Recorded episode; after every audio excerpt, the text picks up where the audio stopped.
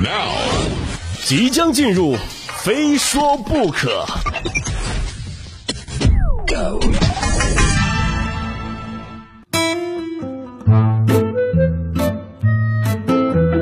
非说不可，我是鹏飞。只是说最近的天气越来越凉了啊，头两天呢还硬跟朋友说呢，我说我不冷，哎，我一点都不冷。我看到这条新闻之后，我决定收回我的话，凉心凉啊，因为看到这个榴莲呢，我的心又拔凉拔凉的。最近呢，辽宁沈阳的李先生在菜市场上花了三百元买了一个榴莲啊，回家打开之后呢，发现其中一块宛如榴莲含片。李先生说啊，就这个榴莲四斤左右，整个榴莲就开出了四五块果实，其中还有一块指甲盖那么大的，哎，榴莲含片嘛。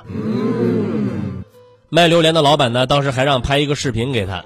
李先生表示啊，就如果别人看见这个视频，看到这个榴莲呢，估计都不会去他家买了。只能说啊，店家是懂榴莲的，李先生是懂店家的，而榴莲偏偏谁也不懂，也不让人懂。就这多多少少有点不太懂事儿了哈，就没有对比就没有伤害啊，没有对比就感受不到世界的参差。别的榴莲都是来报恩的，李先生买的这榴莲呢，来报仇的。买东西哎，最好是当场验货啊，就往往不验不知道，一验吓一跳。最近呢，安徽蚌埠洪女士的爷爷奶奶家啊接出了两个超级冬瓜，最大的重达一百零四斤。洪女士说啊，这么大的冬瓜抱都抱不动，得两个人抬着。哎，一百零四斤，比我们单位好些个女同事都重啊！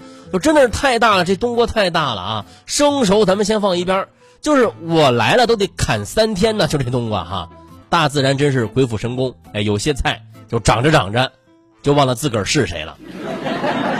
你说这冬瓜要是切开啊，恐怕是要赶快分一分才能吃完，不然很容易烂。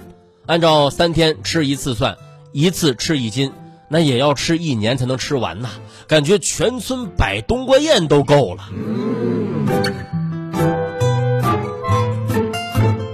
就说一东西啊，大可以，但夸大呢，那就是另一回事了啊。最近呢，湖北仙桃有一个十岁男孩写了一篇作文，灵魂吐槽妈妈是胖花孔雀母老虎，逗乐了一众网友。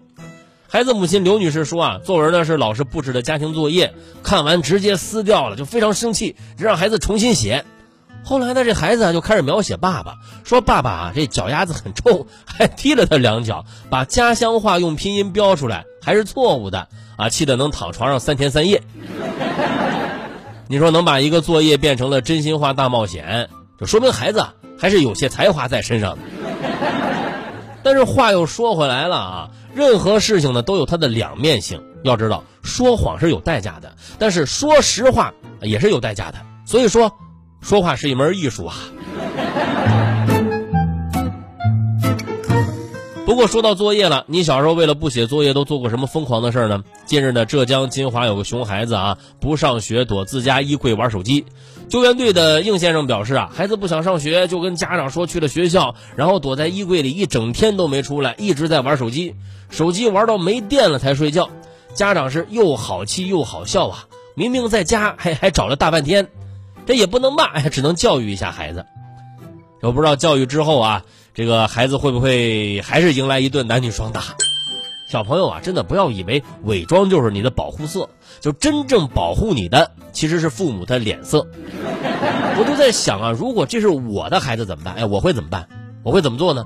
我可能会反其道而行之的，就该教育教育，教育完之后我立马上强度，就本着任何好玩的东西啊，有了被强制起来就不好玩了的原理，就爱吃鸡，吃不到鸡你不准睡觉。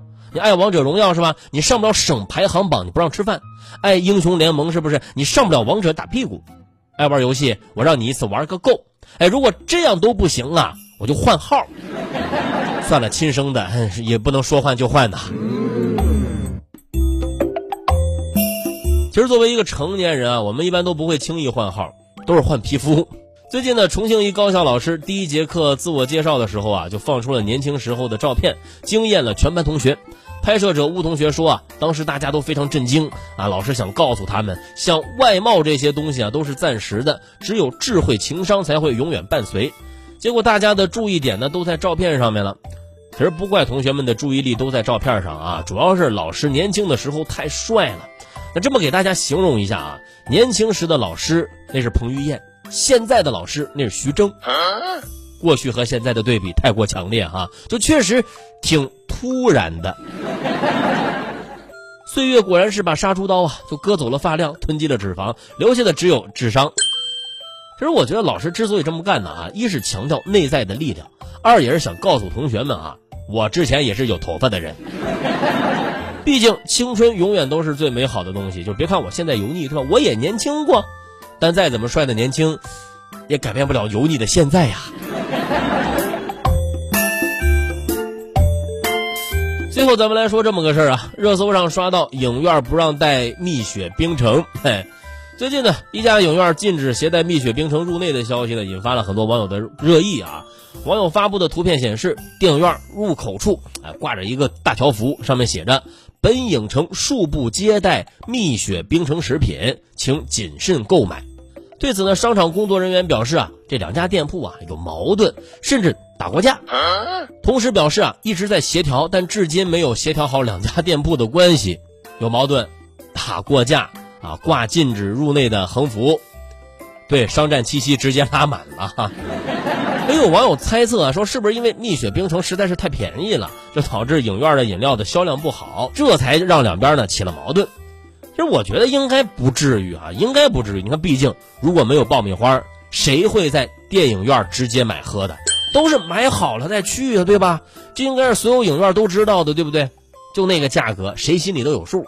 就算是这一层它没有蜜雪冰城，那客人也可以完全买了再来呀，对吧？所以因为价格导致的矛盾，就我个人，我个人不太相信啊。当然这完全是猜测。如果真是这样，那格局确实是没有打开。当然，咱们抛开这个原因什么不谈哈，咱们就事论事啊。影城这么做，当真是不对啊。影院禁止携带相关饮品，这明摆着就是侵犯了消费者的自主选择权呐。消费者权益保护法明确规定，消费者享有自主选择商品或者服务的权利。影院在经营活动中，应当遵循自愿、平等、公平、诚信的原则。而且，影院呢存在差别对待的情形，如果是为了盈利，故意排斥其他品牌的，属于不正当的竞争行为。不正当竞争导致扰乱市场秩序，损害到其他经营者和消费者的合法权益，工商行政等管理部门呢可以予以处罚。想想影城的做法呀，其实挺熟悉的，就像不像小时候？哎，两个同学，两个班的同学啊，发生矛盾了，然后其中一个就说了：“哼，以后你们班的人，我都不跟他们玩了。”这挺幼稚的，是吧？关其他同学什么事儿啊？是不是？就这事儿也一样。哎，你们两家有矛盾，互相抖抖威风啊！我们消费者招谁惹谁了？那怎么看个电影、喝个奶茶还要站个队？嘿，我要是蜜雪冰城的哈，我就。我就推出无 logo、无印花的杯子供顾客选择啊，并且凭电影票可以领一个没有 logo 的空杯子。行了哈，就做生意，它讲究的就是和气生财。